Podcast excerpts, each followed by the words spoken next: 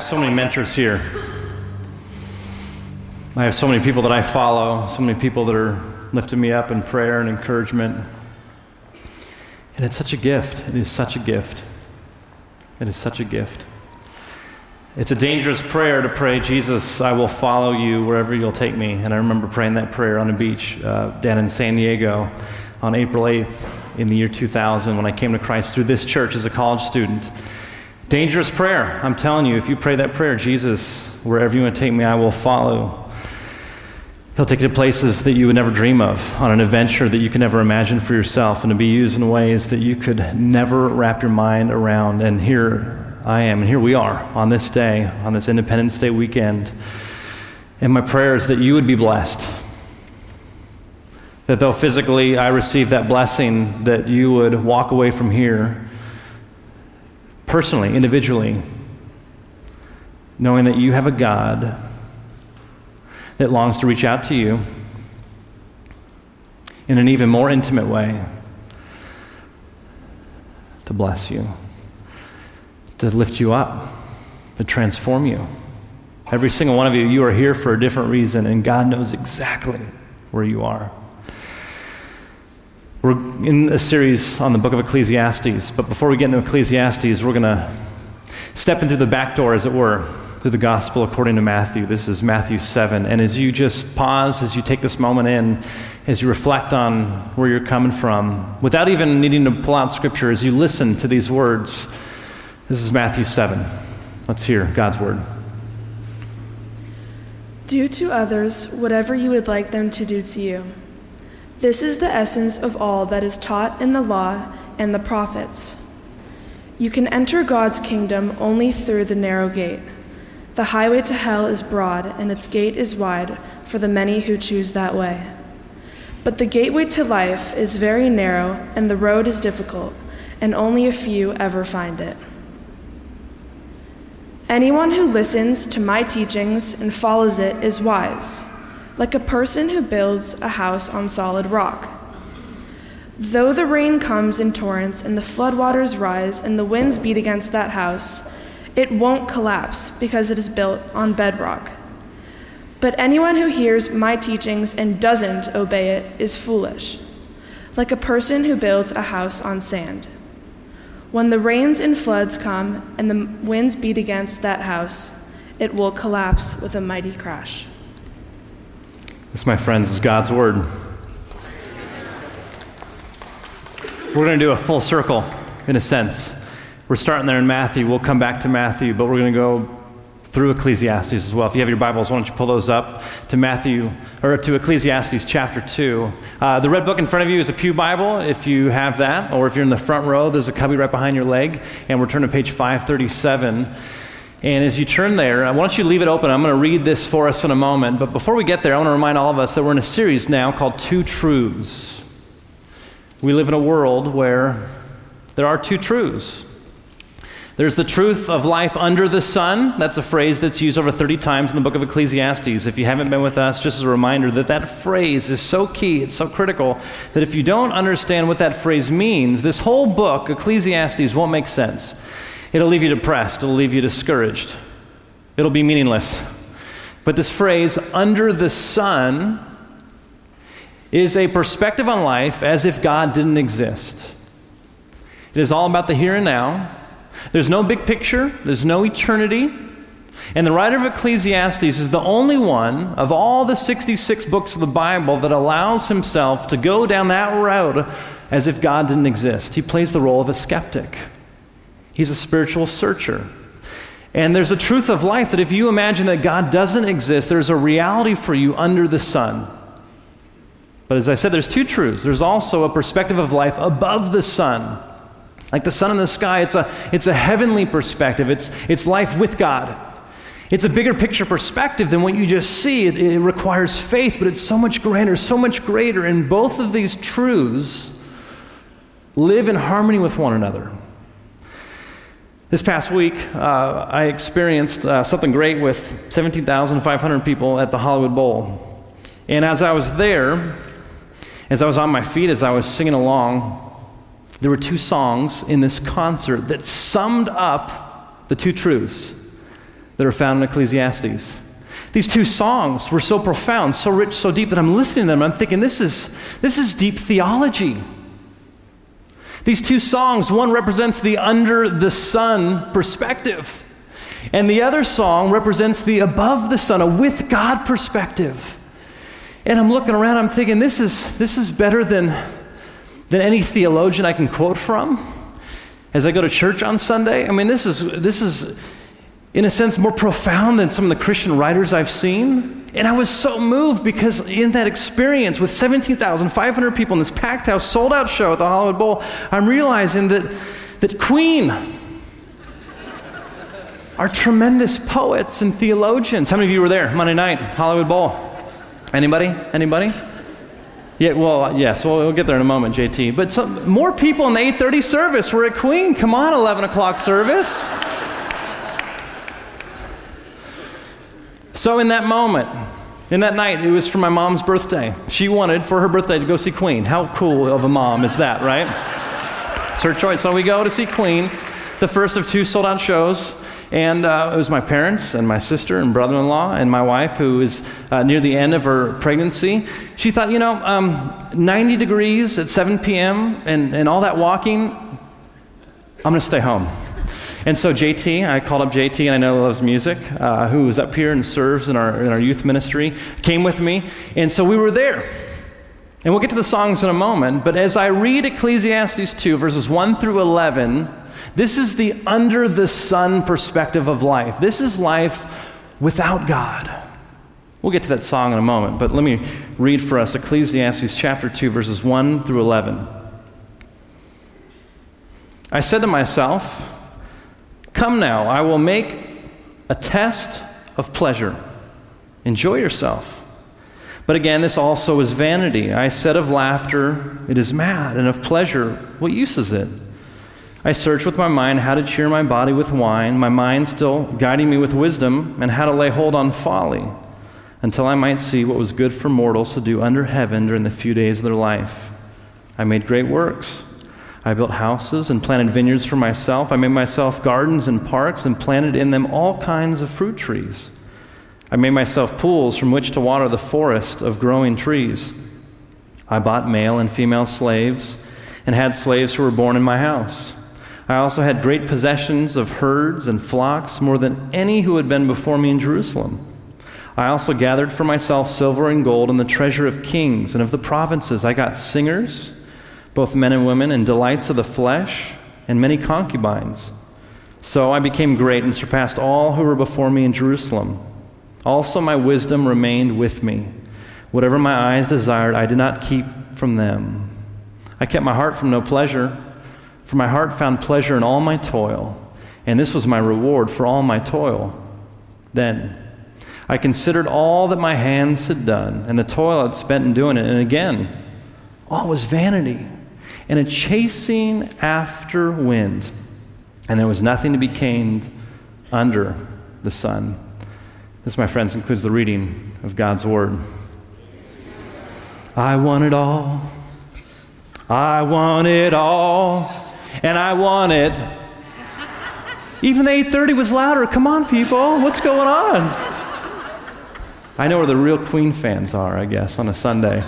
This song it was written by Brian May, the guitarist of Queen.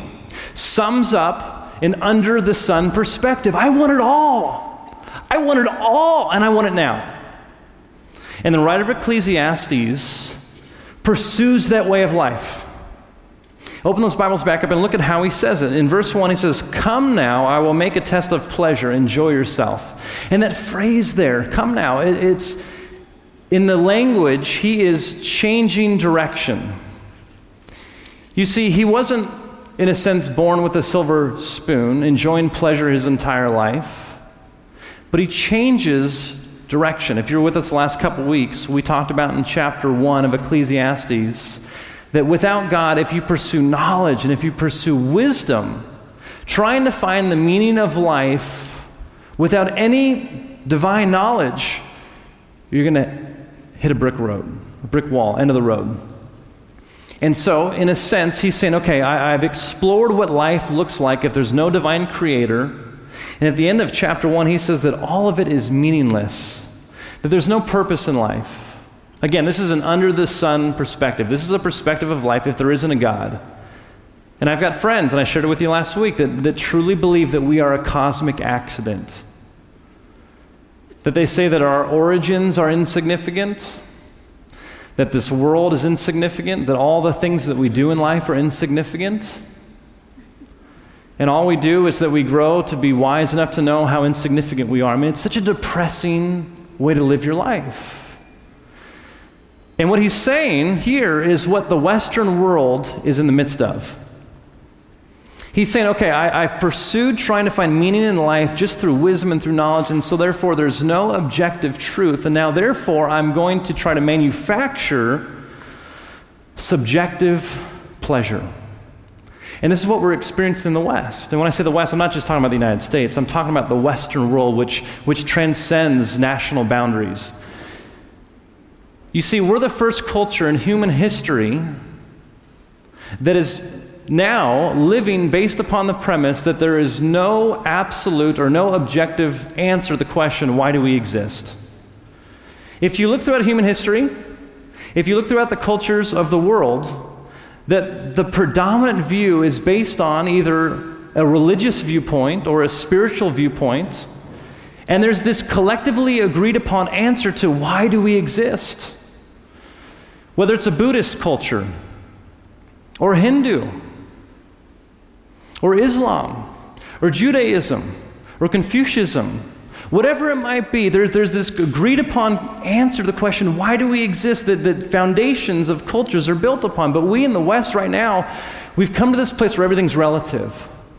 Where we disagree, and this was the whole sermon last week. You can go online, you can listen to it. But where we disagree on the answer to the question, why do we exist? And so, therefore, because it's so subjective, because we're not living for something, anything bigger than ourselves. Every single one of us is pursuing in the West. Again, this is a, an apart from God point of view.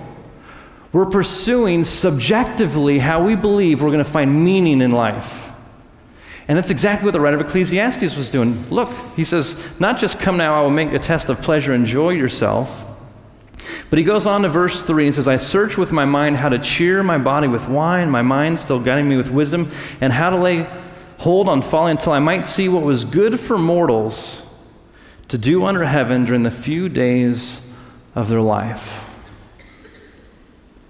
And he pursues this I want it all, I want it all now kind of life. And here's the fascinating thing that he's not just looking for objects of pleasure. And this is such a, a good commentary on our world today. He's not looking for pleasure for pleasure's sake. He's looking at pursuing pleasure and things to give him joy and, and laughter and goodness. He's pursuing those things to give his life meaning. You see, we live in a world right now where you don't buy things just for the sake of the things. We are way past that. Think about your car. Think about the last time you saw a commercial, the car driving down the road, nice time of day, and at the end, the tagline says, gets you from point A to point B. I mean, can you remember the last time that commercial? No. We've moved past that. But if you were to go back at the invention of the automobile, that was enough to sell a car. Where people who have never experienced that before saw an automobile for the first time. And someone says, Look, it will get you from point A to point B. And you don't have to walk, you don't have to break a sweat. People were uh, showing up in droves to buy those cars. But we've moved past that. And so now, you know those car commercials where they promise you the ultimate driving. We know this. We're steeped in this. You see, we live in a world, and this is the point that he's making. He's looking for pleasure, he's looking for things, he's looking for experiences that will give his life meaning. Again, this is an under the sun view. If there is God, if there is no meaning, then I'm going to try to do these things, experience these things, have these things in order to experience what it's like to mean something, to have a substantive life. And so, actually, as a culture, what we do, we do this really well. We're so subtle about it. And we don't think we do it, but we use people for experiences. We, we use things in order to feel meaningful. We buy shoes because we feel like that's going to give us an identity. And no longer are cars about cars or shoes about shoes or sex about sex. You know, animals have sex. But we want more than just sex. We want an out of body experience. We want it to be better and better and better. And we go on vacations and we do those things because we want something so much greater than just that thing. And in the end, if you've ever experienced this, you, you, you, you just keep singing that song I want it all, and I want it all, and I want it now. And I want more, and I want more, and I want more. It's so fascinating. Scientists have actually done studies that the part of your brain, the hypothalamus, that actually triggers when you take a substance like alcohol or drugs or anything in that, in that realm, that the part of the brain that fires, ready for this? The same part of the brain fires when you click on buy now. Did you know that? There's something about our human biology that we want more. And what the writer of Ecclesiastes says is something that none of you can say.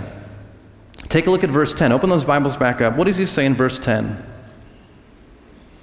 After this long laundry list of all these things and experiences and possessions, in verse 10 he says, Whatever my eyes desired, I did not keep from them. I kept my heart from no pleasure. What he's saying is what none of you can say. He says that everything in my life that I wanted, I got. That there was nothing left over. There was no more wish lists. There was no more bucket lists. He had the ability, at the time, the richest person in the world, with tremendous power, tremendous influence, was actually able to get to the, the end of the road that so many of us caught up in consumerism are aiming toward. And yet we are limited by our bank account, we're limited by our time, we're limited by our health, we're limited by our relationships that we're committed to. And he says, I'm going to take away all restrictions.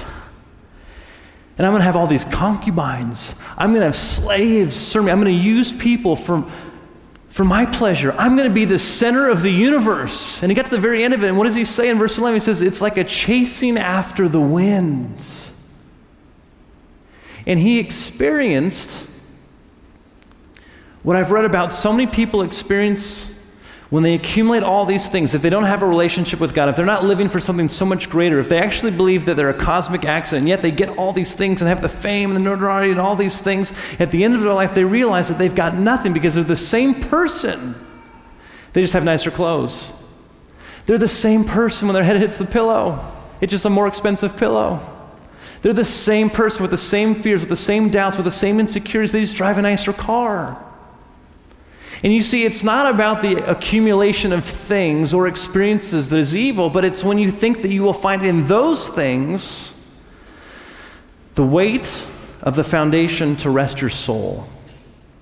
You see, your soul, your existence, how God created you is so weighty. In fact, the word for glory in the Hebrew language, the language of the Old Testament, literally means heaviness or weightiness. And so we're trying to put our weight of our existence on all these things and all of our relationships, and we keep singing. Like Queen, I want it all, I want it now. And there was 17,500 people just screaming this at the top of their lungs. It's the anthem for the Western world. It's an anthem for under the sun living. But thank the Lord, Queen's got more hits. And there was a second song that, that really is truly this above the sun perspective. You know, and Adam Lambert was singing. Uh, how many of you, show of hands, know who Adam Lambert is? Many of us do. Uh, how many Queen fans, or at least you know of Queen here? Okay, still more than 8.30. I don't know what's going on here. And so Adam Lambert gets up and you know he plays the role of Freddie Mercury. And even after the second song, he says, "Look, I'm, I'm no Freddie Mercury. In fact, I'm just a fan like you are, and I get to do this." And it was towards the end of the concert. And you know the bowl, how beautiful it is. And it was at night, and it was just this gorgeous moment with my family and JT, which was great, sitting right next to me. It was 90 degrees, and, and uh, we had just stopped sweating at that point. And um, there's this moment where Adam Lambert says, Can somebody? It was just like that. Because he launches into this, and it's this call and response. And then he does it again. He says, Can somebody? You want me sing it? You want me sing it? You sing it? I thought about it at 8.30 and I just jumped into it where it's like, can somebody, somebody, somebody, can anybody find me? Somebody to love. And in that moment, don't get distracted by my terrible singing. Which, by the way, when you're singing along with Adam Lambert and 17,500 other people, you think you sound amazing. In this moment, I'm looking back. I didn't rehearse this at all uh, beforehand, but I did that at 8:30. I'm like, oh, don't miss the point. Don't miss the point. Don't miss the point. He's singing. He's singing. He's singing. He's singing. He says, and he's asking a question: Can somebody? Can somebody? Can anybody find me somebody to love? And if you if you think about that lyric from just an under the sun perspective if you think that those two songs are kind of with the same viewpoint of the world, then you, you might mistakenly think that he's just looking for somebody to love him or to love you. But what's amazing, look up those lyrics later. That song is a prayer. And there's a lyric in that song that says, I get down on my knees and I pray. You know that moment? Oh Lord, it's a prayer.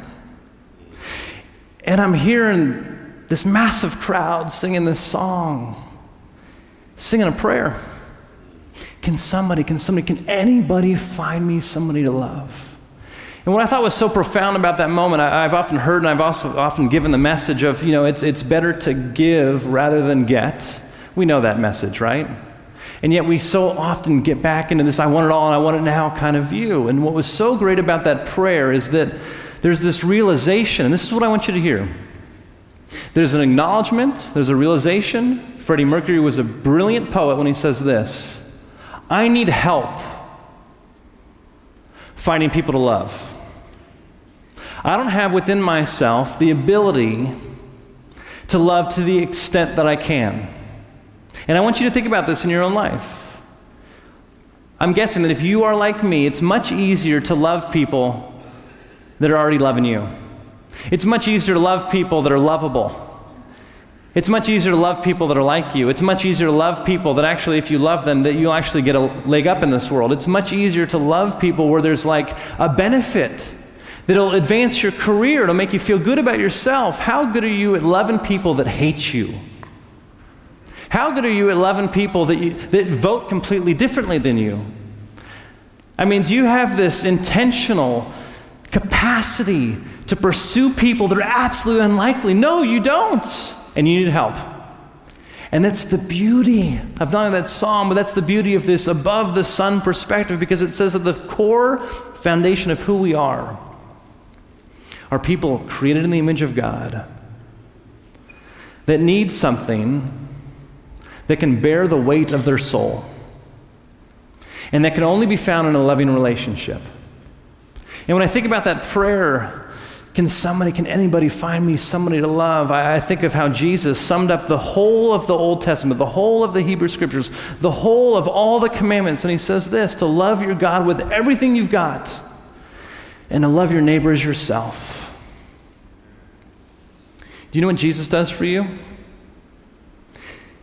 He is the somebody. You know who the Holy Spirit is? The Holy Spirit is a somebody. You know who God the Father is? A somebody. This community of one. It, it's, it's almost impossible to wrap human language around the, the community of the triune God, but, but God is that somebody who shows you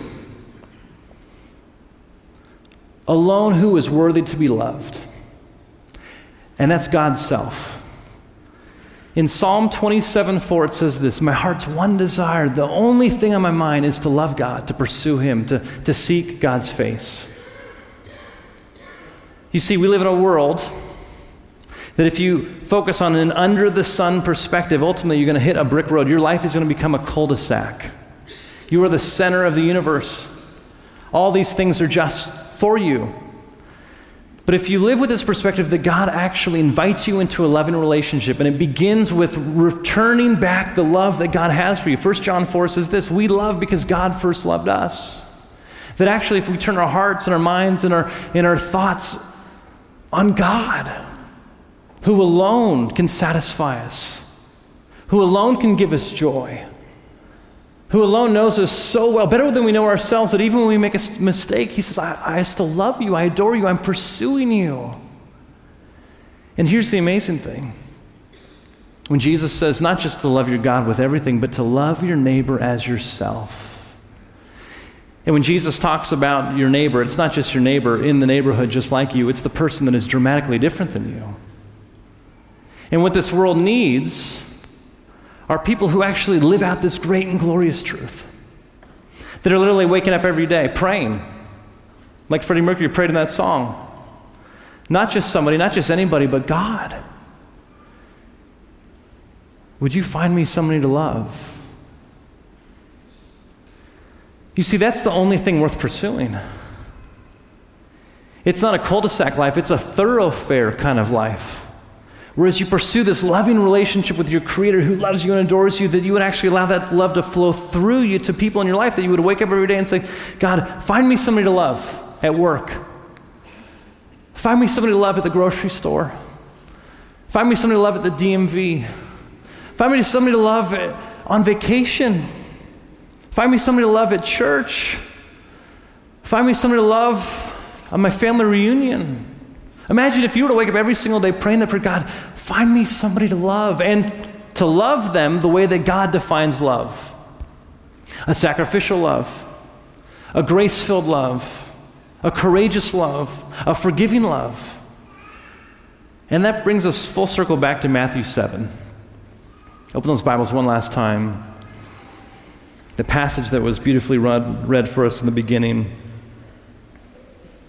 began in verse 12. You know the golden rule. Again, this is an above the sun perspective, it's the complete opposite of I want it all, I want it all now. It's this, and everything do to others as you would have them do to you, for this is the law and the prophets.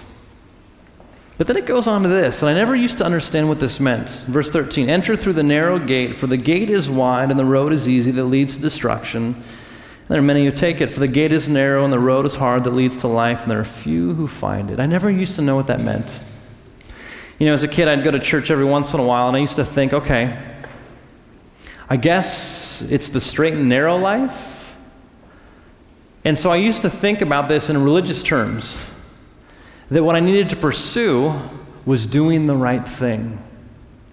And I want you to follow me in this imagery for a moment, but I used to imagine as a kid when I'd very rarely go to church, I used to think that, okay, if I did the right thing, if I loved the right people, if I, if I sacrificed and showed up to church and I prayed enough, then I would kind of like live this narrow life that then one day I'd finally, I'd finally be at the pearly gates. I was good enough. I could get in. That's not at all what Jesus is saying. You see, also in Scripture, Jesus says about himself, He says, I'm the gate. All who enter through me will be saved. And I don't have time to unpack the fullness of this, but if you want to live a life of meaning, if you actually want to be a person that not only experiences joy and goodness in your own life, but if you want to be an instrument through which that God would use you in powerful ways in your family, in the neighborhoods, in the city, and in this world, there's a very, very narrow pathway that you've got to enter in through to make a real, lasting, eternal impact. And it's not a physical gate, it's not a what, it's a who. It's Jesus Christ. You see, if you want to truly love God, God says, You just simply have to love me in return. And how does God love us? Scripture says in Romans, it says that while we were still sinners, to sin means you're aiming at the wrong thing. You're living out of alignment with how you were created to live. Scripture says that while we were still sinners, in the midst of our mistakes, in the midst of our bad choices, in the midst of going the wrong way, in the midst of saying, I want it all, I want it all now, Christ died for us. God demonstrated his love in that way. That he made it possible for us to enter into this saving, deep, meaningful, glorious relationship with God. Not just you would experience that for yourself, but then you would be sent out to be an instrument through which the world would know where true hope is found, true joy is found, true love is found. And so now, when I picture this passage of entering through the narrow gate, it's simply coming with empty hands of faith saying, Jesus, I need you, I want you. And in that instant, you are now on the inside. You are part of the kingdom of God. You're part of God's family. And then the rest of your life is, is meant to be exploring, adventuring with Jesus, this great and glorious life of loving others as yourself. There's so much joy, there's so much excitement to wake up every day and to say, Jesus, find me somebody to love. That's a dangerous prayer. God's going to bring people into your life that will make you uncomfortable, and that's the, one of the best things for you. God's going to bring people in your life that, that talk, act, vote, sound, smell different than you. You need that in your life. I need that in my life. It takes a lot of trust to say, I need help. Freddie Mercury got it right when he penned that song. I get down on my knees and pray. Oh Lord, find me somebody to love. Let's pray. Loving God, as we turn to you with our voices in worship, which simply is an act of love to you, I acknowledge that I need help in worshiping you. I get distracted, I get self focused. And God, I pray that your spirit would be the one that would help me focus on you, to love you in this moment. So, God, I pray that every single one of us right now would put this truth into practice. That as we worship you, we would also be praying, Holy Spirit, help me to focus, to open up my heart and my mind to think about these words, to mean these words, and to long to have our hearts and our minds expanded with how great and glorious and beautiful you are. In Jesus' name I pray, and we say together,